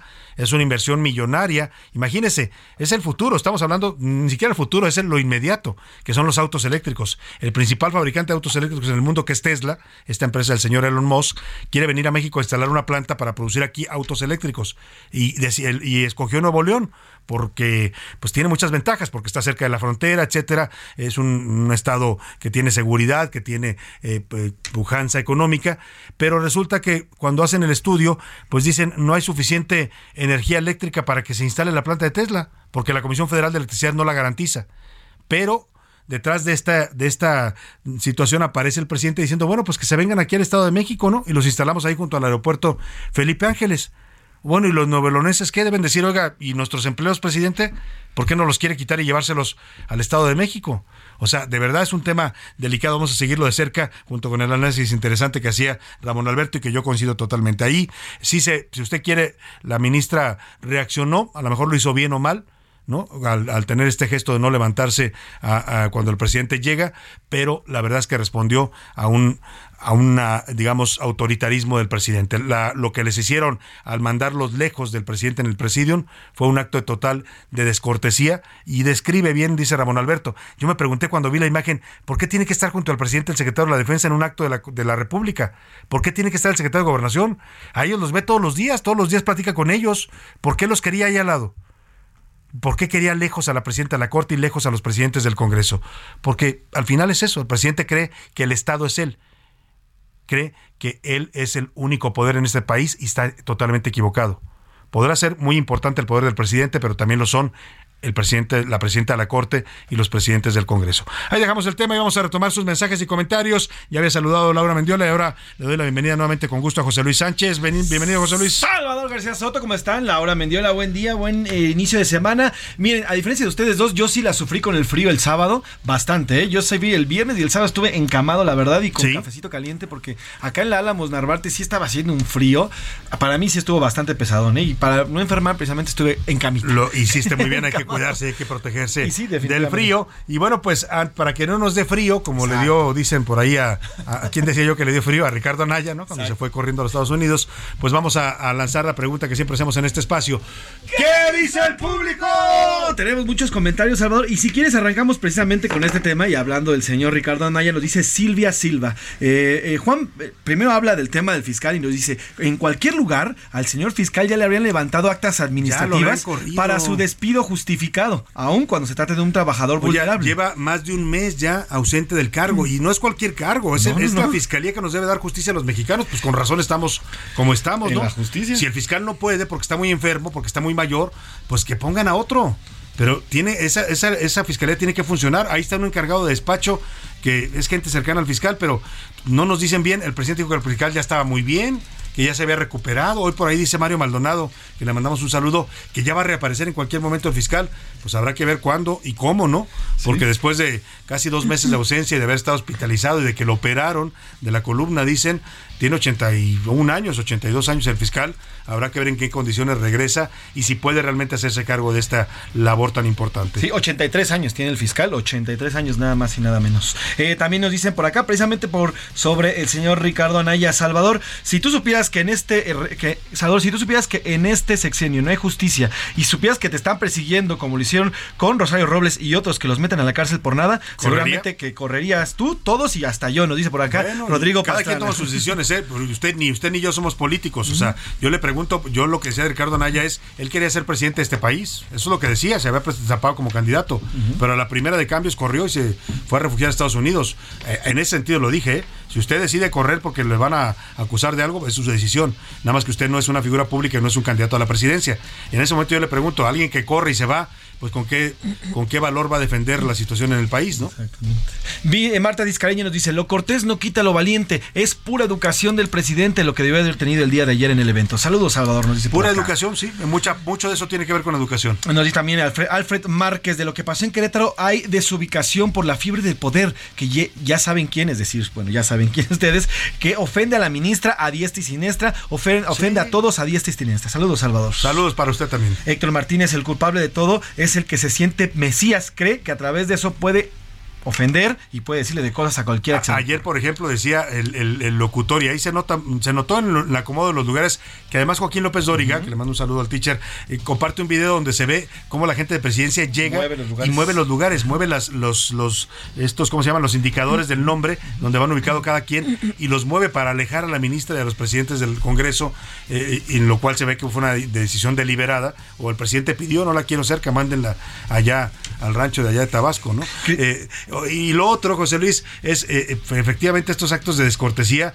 pues que son, eh, digamos, hablan de un, un nivel muy bajo en, en cuanto a la percepción, a la, a la actuación del presidente de México. a la política y además a la educación. Salvador, Sí. por ejemplo, nos dice Cristina Rivas respecto a su primera pregunta, quien tenía la obligación de darle el lugar a la ministra es el presidente López Obrador. Primero, por elemental educación, pues es mujer. Y después, si es que no le gusta hacer eso, entonces porque es la presidenta de la Suprema Corte. Saludos, Salvador. Ya me acordé del otro que iba, iba a decir que es en- cuando termina el evento, dice el locutor, vamos, ahora vamos a rendir honores eh, eh, a la bandera y al presidente, Presidente de México. sí. Oye, no era un acto del presidente, no era su informe, No. no, era un acto de la República. Debió haber dicho, vamos a rendir honores a la bandera y a todos los integrantes de la República que están presentes en este, en este presidium. Pero bueno, así estaba diseñado el asunto. En Twitter, ¿qué dice nuestra comunidad en arroba ese García Soto, Laura?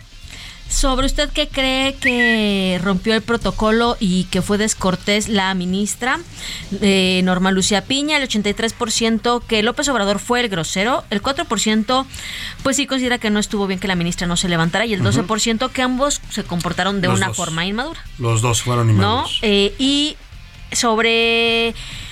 eh, ¿Usted cree que en nuestro país se respeta la máxima ley? ¿Quién cree que la respeta menos? La el 2%, Constitución, ¿no? ajá, en cuanto a la Constitución de 1917, el 2% que sí se respeta, el 2% Salvador, Son los que la respetan, yo creo nada más, ¿no? el 66% que no, que son los políticos quienes no la respetan y el 31% que nadie en México respeta la Constitución. Uy, qué fuertes. 31% piensa eso. Exacto. Y sobre eh, nuestra tercera pregunta. Miles tuvieron la oportunidad de descansar o salir de vacaciones. ¿Usted cómo vive estos días de descanso? Bueno, aquí nosotros trabajando, pero allá en Con casita. mucho gusto, sí, sí. El 24% sale de vacaciones, el 50% sigue trabajando, el 50%. El Fíjate, 26% fíjate. que no tiene trabajo. Ustedes recuerdan, bueno, no, bueno, sí, y yo somos de la rodada. Somos O sea, de la rodada tú y yo. Salvador, no, porque ya está muy viejo. No, ya se le no, es que el asunto es que yo me acuerdo todavía en, en mis tiempos mozos Ajá.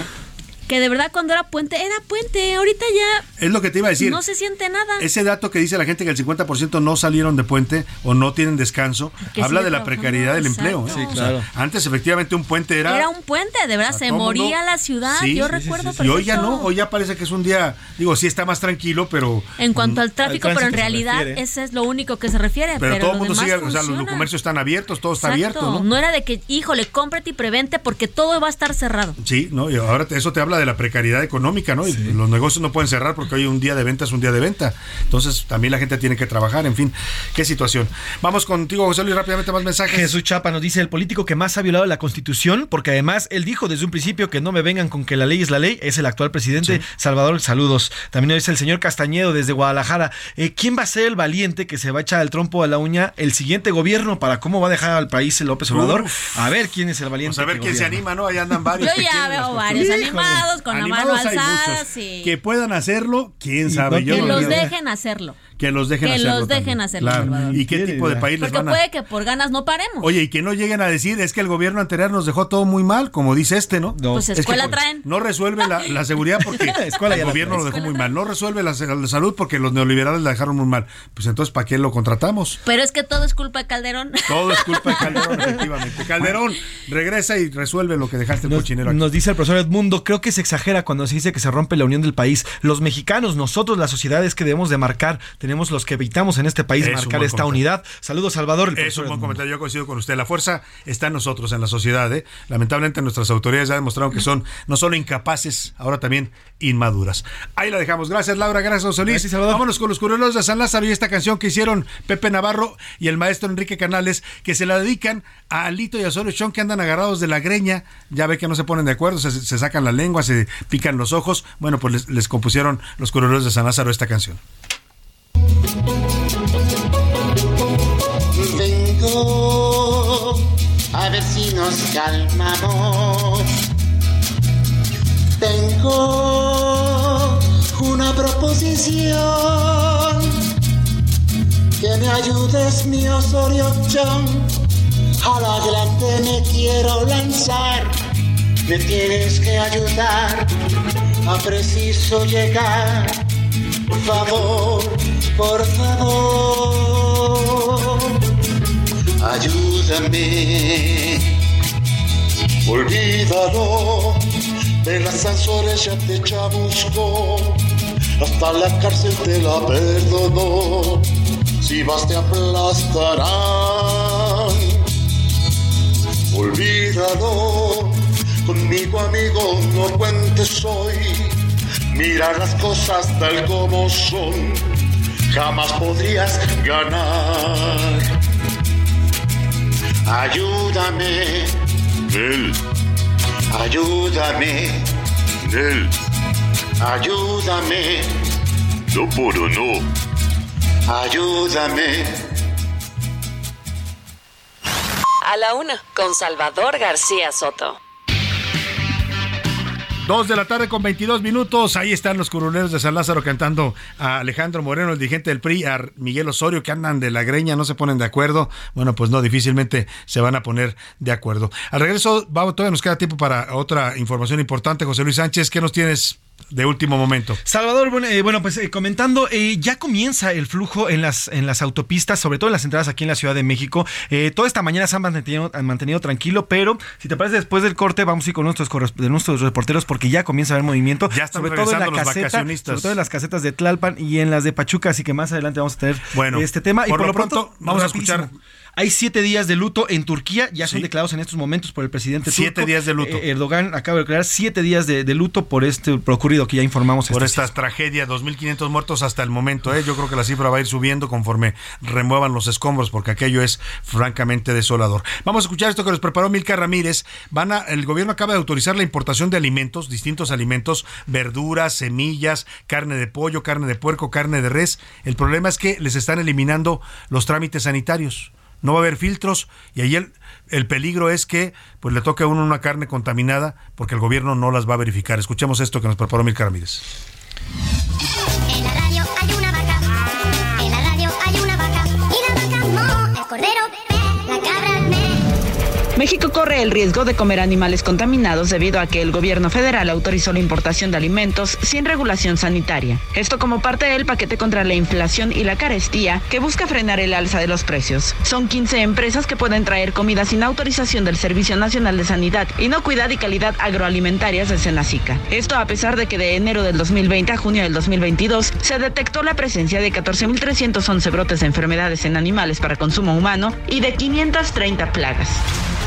En 2020, Senacica reportó 22 enfermedades a la Organización Mundial de Sanidad Animal, con un total de 5.058 brotes con 149 millones 26.902 animales contaminados. Se eliminaron 4.091 y 2 millones 40 mil fueron sacrificados con fines comerciales. Al año siguiente se reportó 28 enfermedades, 7.068 brotes con 2.9 millones de animales susceptibles. Para 2022, la cifra fue de 2.185 brotes con el riesgo de 531 millones de animales. Estas cifras son de antes de la licencia que omite la regulación sanitaria. Entre las enfermedades se encuentran la rabia, el síndrome reproductivo y respiratorio porcino, micoplasmosis aviar, bronquitis infecciosa aviar y brucela abortus. En cuanto a las plagas, afectan principalmente alimentos como el café de grano, la metionina, la canela en polvo, la flor de Jamaica, el gluten, el alpiste, la papa, chile, semilla de jitomate y el ajonjolí. Para a la una. Oiga, pues mire, mientras prevéngase, no consuma productos extranjeros, cheque mejor lo nacional, porque estos alimentos que van a dejar importar sin filtros sanitarios van a ser peligrosos. Voy a la pausa y regreso. Heraldo Radio, la H se lee, se comparte, se ve y ahora también se escucha.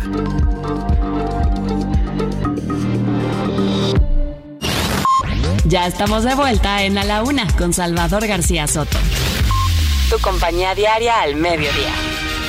La estatuilla que se entrega durante la ceremonia de los Grammys es falsa. Los verdaderos se elaboran después de la premiación cuando se tienen oficialmente los nombres de los ganadores por cada categoría.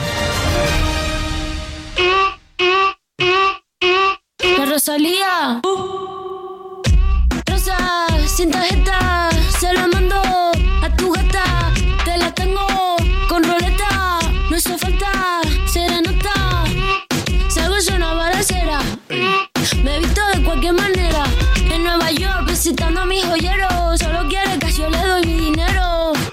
naki, chicken teriyaki. Tu gata quiere maki, mi gata en Kawasaki.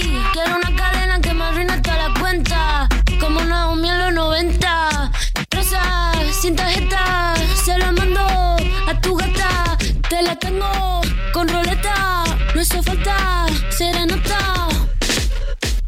2 de la tarde con 31 minutos. Este ritmo tan pegajoso de Rosalía, este disco de Motomami en el 2022, pues que ha recibido muchos comentarios. ¿eh? Yo vi incluso una nota de Jesús Silva Gerso, que es este analista del diario Reforma, politólogo, analista, que le dedicó una eh, colaboración al disco de Motomami de Rosalía, diciendo que le parecía un disco eh, muy interesante en lo conceptual, que era música, pues digamos, muy novedosa. En fin, ayer la Academia de los Grammy reconoció a Rosalía como el con el premio del mejor álbum de rock latino o alternativo. No sé si esto sea rock. Ayer también preguntábamos, eso ya no hay rock, ¿no? O sea, le dan categorías de premios de rock a música que no necesariamente es rock, pero bueno, así lo denominaron rock o alterna- rock, rock latino o alternativo, lo que hizo Rosalía en esta producción y esta canción fue incluida en este álbum que fue icónico en el año 2022. En esta canción la cantante española habla de un viaje a Nueva York, lo que puede ser para un latino llegar a una ciudad tan cosmopolita como es la ciudad de Nueva York. Escuchamos un poco más del Chicken Teriyaki de Rosalía y su álbum Motomami que fue reconocido como el mejor álbum de rock latino o alternativo en esta mm, este lunes de Grammys aquí en A la Una. Patina aquí, chicken teriyaki. Patina aquí, chicken teriyaki. Patina aquí, chicken teriyaki. Tu gata quiere maki, mi gata en Kawasaki. Quiero una cadena que me arruine toda la cuenta. Como Julio en los 70. A la una. Con Salvador García Soto. El ojo público. En A la Una tenemos la visión de los temas que te interesan en voz de personajes de la academia, la política y la sociedad. Hoy escuchamos a Javier Oliva Posada en Poder Nacional. El ojo público. ¿Qué tal, Salvador? Buena tarde. Buen inicio de semana en este lunes de Asueto. Soy Javier Oliva y en esta ocasión me voy a referir a que el próximo 24 de este mes, que también se conmemora el Día de la Bandera, se recuerda que fue el inicio de la invasión rusa a Ucrania, en donde, como sabemos, pues eh, la prolongación es muy probable, me refiero en términos cronológicos. Hemos sabido a través de los distintos medios internacionales, eh, a través de organismos multilaterales como la Unión Europea, las Naciones Unidas, entre otros, de que eh, ambos bandos se preparan para una ofensiva una vez que haya cedido el clima extremoso del invierno, como se da en aquellas latitudes, y donde desde luego los eh, principales afectados serán los centros urbanos y en general la población civil de Ucrania. Ante esto también nuestro país tiene mucho que aportar en términos de la búsqueda de opciones para la pacificación, pero en el caso de que esta ideal pacificación se, se prolongue en, el tiempo, como señalaba al principio, pues estar preparado para los efectos que va a tener, van a tener sin duda alguna el mercado de los energéticos, sobre todo el petróleo, por supuesto el comercio internacional de los granos, indudablemente, aunque eh, un tanto distante, pero finalmente nos eh, van a afectar los flujos eh, migratorios. Habla de una verdadera catástrofe en términos de la del desplazamiento forzado de miles de ucranianos, producto precisamente de la violencia y, y sus secuelas. Entonces habrá que estar atentos a cómo, cómo se procesa desde el gobierno federal esta, esta problemática. Muchas gracias, Salvador. Saludos al equipo en cabina, a nuestro auditorio y que tengamos todas y todos un buen, una buena semana. Hasta la próxima. A la una. Con Salvador García Soto. Muchas gracias también al doctor Javier Oliva en esta interesante colaboración de todos los lunes, su Poder Nacional, donde siempre analiza temas interesantes. Él es experto en temas de seguridad nacional, de narcotráfico, todo un estudioso de estos fenómenos, el doctor Javier Oliva, además de ser catedrático de la UNAM.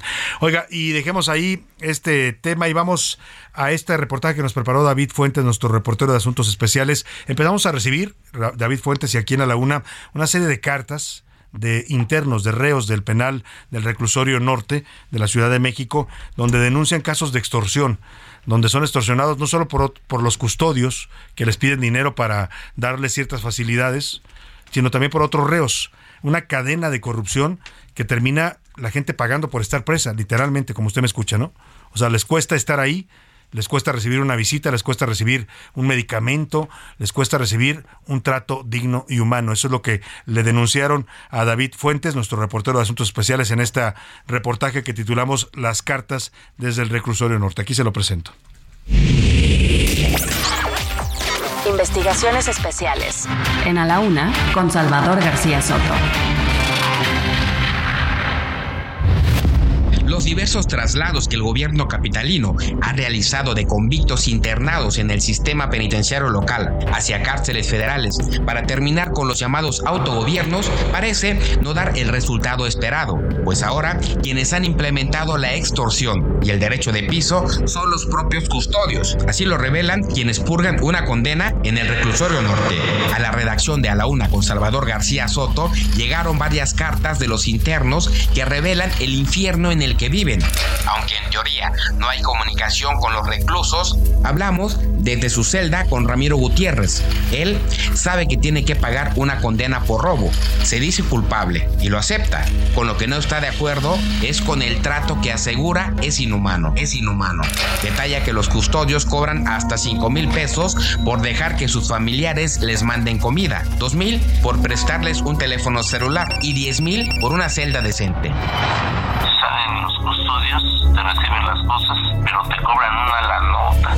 Cinco mil baros por meter la cena. Y les cobran por bajar a su visita 500 pesos. Todo tiene un precio, todo, todo, pero exagerado ahora. Si tenía un precio en algún, en algún momento, este, eh, hay grupos de, de río que controlan todo, droga, eh, todo, todo, completamente todo, este, controlan. Eh, celulares, eh, es un relajo.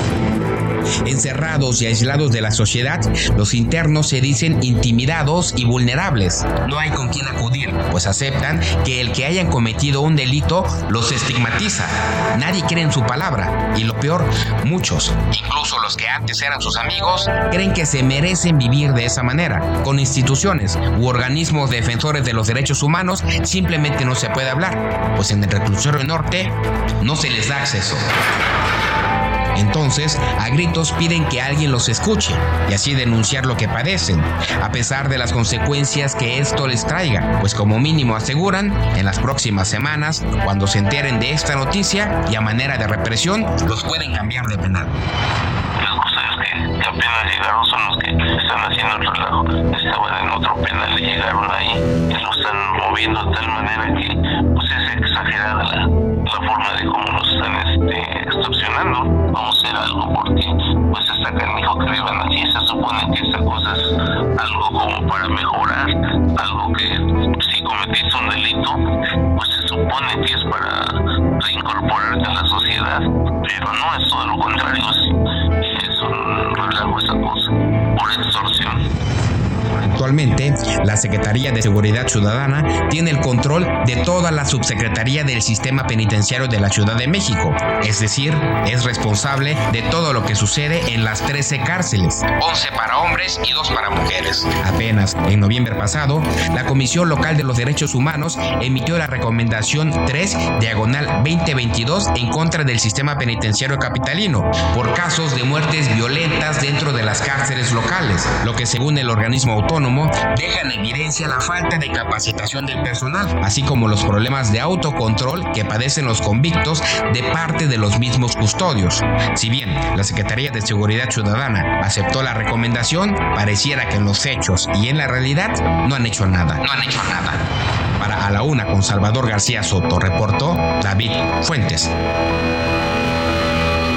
Bueno, pues ahí está esta investigación especial de David Fuentes, estas cartas que recibimos de estos reos que denuncian pues todo un sistema de corrupción, de extorsión dentro de las cárceles. No es algo nuevo, lamentablemente sigue ocurriendo, ¿no? Incluso en gobiernos como este, de, el gobierno de la Ciudad de México de Claudia Sheinbaum, que dicen que están mejorando las cosas o cambiando, pues pre- prevalecen este tipo de prácticas en los reclusorios de la Ciudad de México. Este es el caso del reclusorio norte, que es de donde recibimos esas denuncias de los reos pero seguramente ocurrirá también en los otros reclusorios y eso no cambia lamentablemente pues el discurso sí ¿eh? y las promesas de que ya la 4T la transformación pero la corrupción en las cárceles y la extorsión sigue siendo el pan de cada día para los reos que además de perder su libertad pues también tienen que pagar por estar presos. Vamos a darle seguimiento a este tema. Por lo pronto, vámonos a este otro asunto de violencia en Jalisco.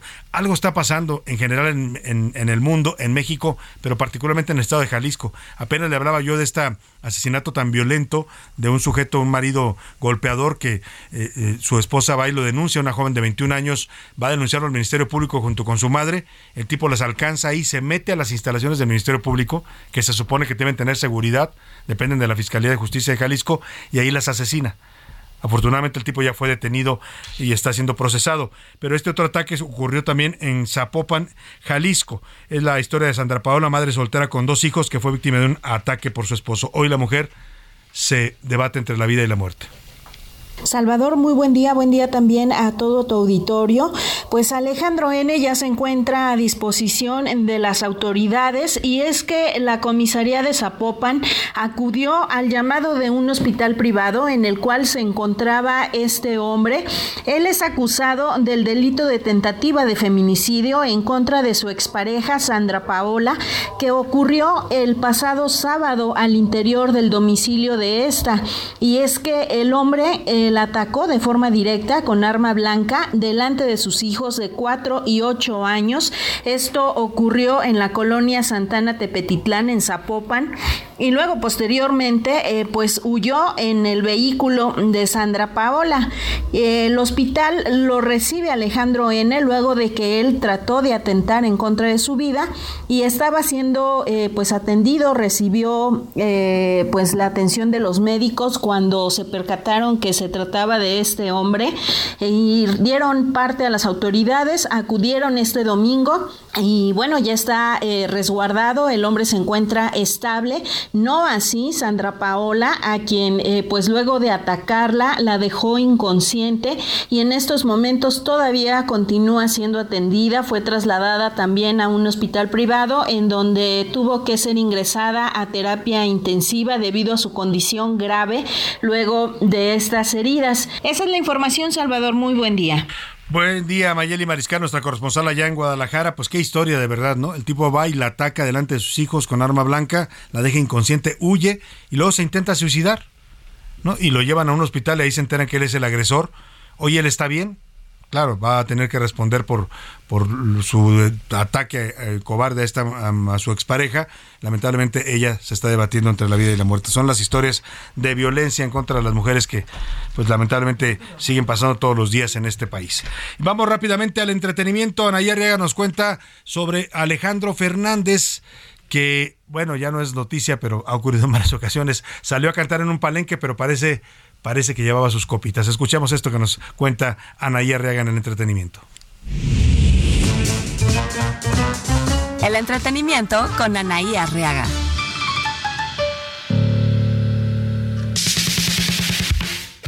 Mi querido Salvador, ¿cómo estás? Excelente tarde, fuerte abrazo para todos nuestros amigos, los saludo con mucho afecto. Y les cuento que Alejandro Fernández llegó aparentemente en estado inconveniente a un concierto en la Feria de León. No lo crucifiquemos, a cualquiera se nos pueden pasar unas copitas de más. Oigan, y Anaí, qué gran corazón tiene Anaí, porque trasciende que está apoyando a Andrés García económicamente por todos los gastos que el actor necesita por sus enfermedades. Y ya, la nota para despedirme es que Chris Brown no le pareció nada bien perder el Grammy al mejor álbum y bueno, lo hizo así, siempre controvertido el señor. Ni siquiera se molestó en disimular su frustración y se fue en contra del ganador que fue Robert Graves y además cuestionó sus méritos profesionales. La gran triunfadora de la noche fue mi querida Beyoncé. Amigos, que tengan una excelente tarde. Fuerte abrazo.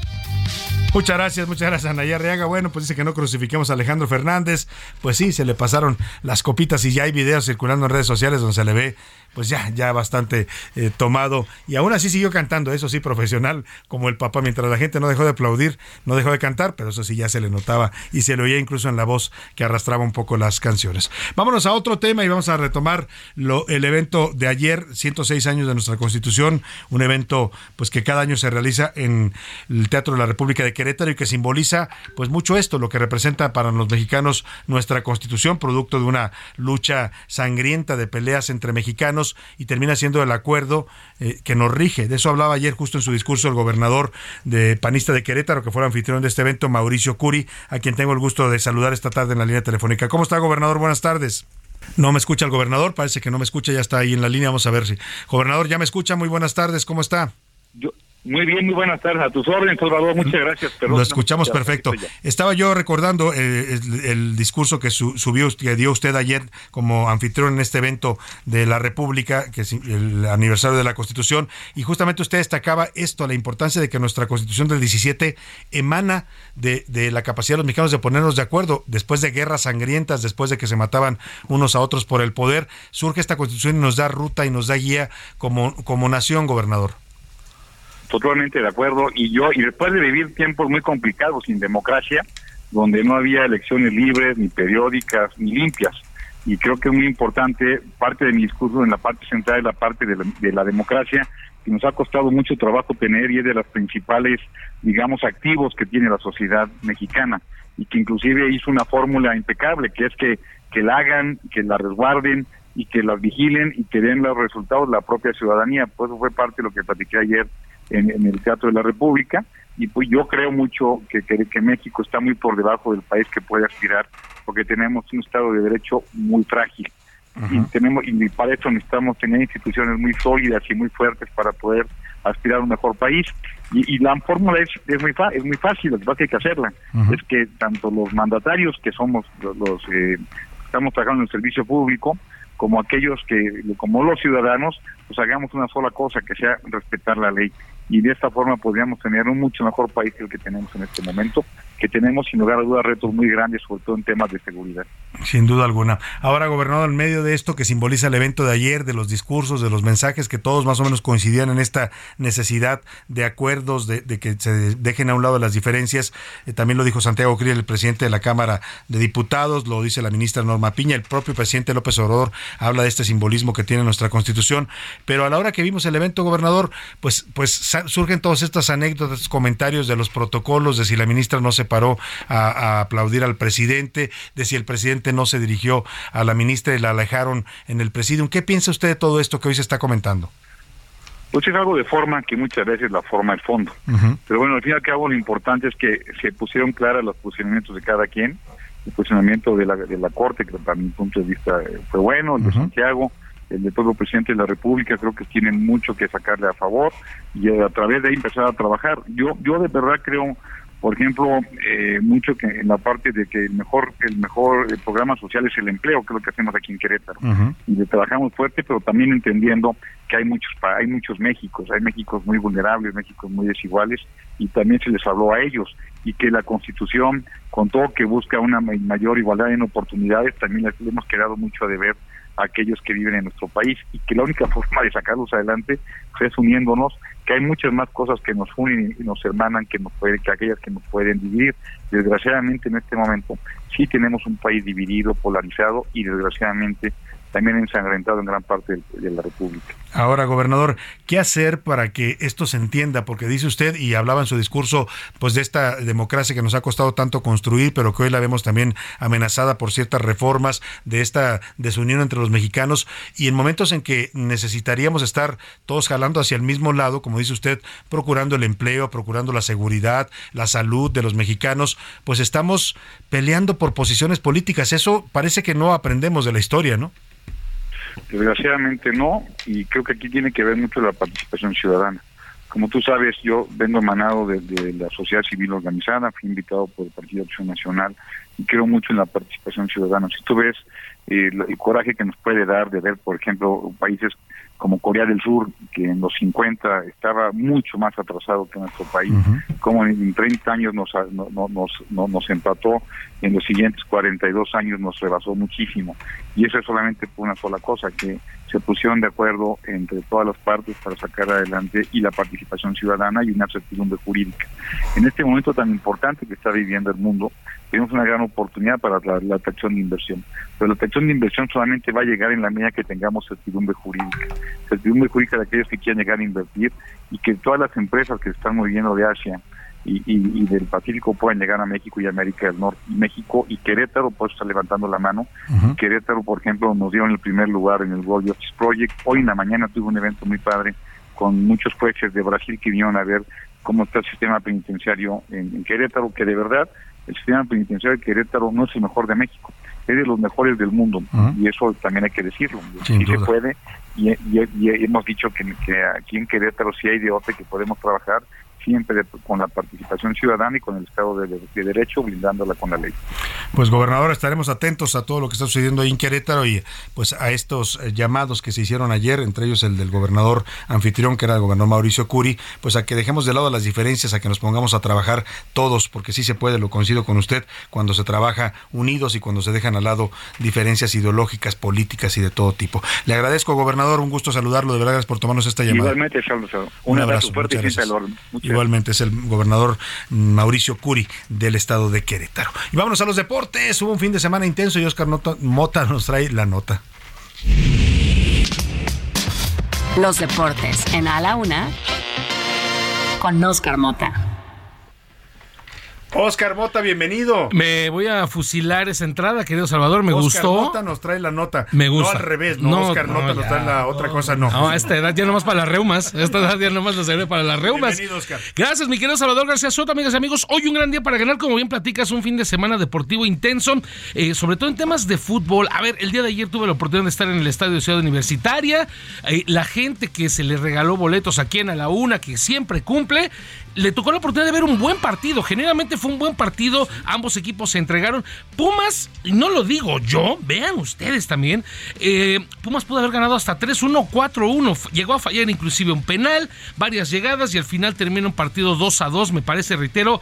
eh, justo le expulsan un, eh, jugador a Pumas y al final, debido a estas fallas y que Atlas no dejó de pelear, un, un punto importante. La afición se po- comportó de manera excepcional. Hay un dato importante eh, para la gente. Todavía no se están pidiendo los fan ID en todos los estadios. Todavía no. Por ejemplo, en el estadio Ciudad Universitaria todavía no. Inclusive tuve la oportunidad de hablar con la gente de prensa de Pumas preguntándoles acerca de esto y me dijeron que están en un periodo de, eh, pues se le da mucho chance, ¿no? O sea, todavía de aquí a, a Que la marzo, gente mayo. esto, que se inscriba, etcétera. Un periodo de gracia, Un digamos. periodo de gracia, exacto. Entonces, por eso es importante para la gente que nos escuche y que diga, ah, puedo entrar eh, con mi fan ID. Todavía no lo están solicitando Si en ya lo tiene, pues entre y lo preséntelo, ¿no? De una Es vez. correcto. Se lo van a pedir en algún momento, Claro. entonces ya lo tenga. Por ahí, a ver el tema, querido Salvador. Cruz Azul, un punto de 18 posibles. Está en el fondo de la tabla. Pues no se ve por dónde el tema con Cruz ¿Qué Azul. les que pasó en el Cruz Azul? Los desarmaron completamente. Estamos hablando de que aquí dimos la nota que parecía que el mundo se iba a acabar, ¿no? Cruz Vendieron Azul a todo mundo. campeón, increíble. ¿Cuándo íbamos a escuchar eso? Y vendieron exactamente a todos los este, eh, jugadores, hasta el entrenador. Esto es lo que platica ahora Raúl Gutiérrez, actual técnico de Cruz Azul. Hemos estado peor, o sea, suena muy, muy este, extraño, mucha gente no le va a gustar, pero hemos estado peor y, y el equipo mostró otro tipo de personalidad, entonces creo que no necesitan meterte siete para... Hemos estado peor. Oye, si era Raúl Gutiérrez. Sí. No, no era El la potro. mañanera. Ah, me suena, ¿verdad? También Porque parecido. se parece. ¿eh? Hemos estado peor, no, pues qué consuelo. Me recordó cuando reprobaba, eh, reprobaba yo en la primaria y le decía yo a mi mamá, no, pues es que también mis amigos reprobaron, ¿no? Pues me vale. Faltó que dijeran, pero el PRI romó más, ¿no? Sí, en plena gacho. conferencia. Ay, Raúl, don Raúl Gutiérrez, un equipo como Cruz Azul que no puede estar ahí rápidamente. eh, Chivas y América empatan sus partidos, se mantienen flotando de Ahí a media tabla. Ahí a media tabla. No tan mal, pero bueno, también es una Monterrey exigencia. punteando. Arriba junto con Pachuca y con los Tigres, los equipos más fuertes del de, eh, el fútbol mexicano. Muchas gracias, Oscar. Hoy un gran día para ganar. Nos queda justo el tiempo para despedirnos de usted, agradecerle el favor de su atención. Siempre nos da mucho gusto estar con usted y mañana aquí estaremos puntuales todos a la una. A nombre de todo este equipo, en la producción está Rubén Esponda, en la coordinación de información José Luis Sánchez, en la redacción Milka Ramírez, Miguel eh, Zarco, está también Iván Márquez, en la coordinación de invitados Laura Mendiola, aquí en los deportes Oscar Mota, en, en los controles está Alex Muñoz, nuestro operador. A todo este equipo le dice gracias, que pase una excelente tarde. Aquí lo dejo con Adriana Delgado, el dedo en la llaga. y Yo lo espero mañana a la una. Por hoy termina A la Una con Salvador García Soto. El espacio que te escucha, acompaña e informa. A la Una con Salvador García Soto.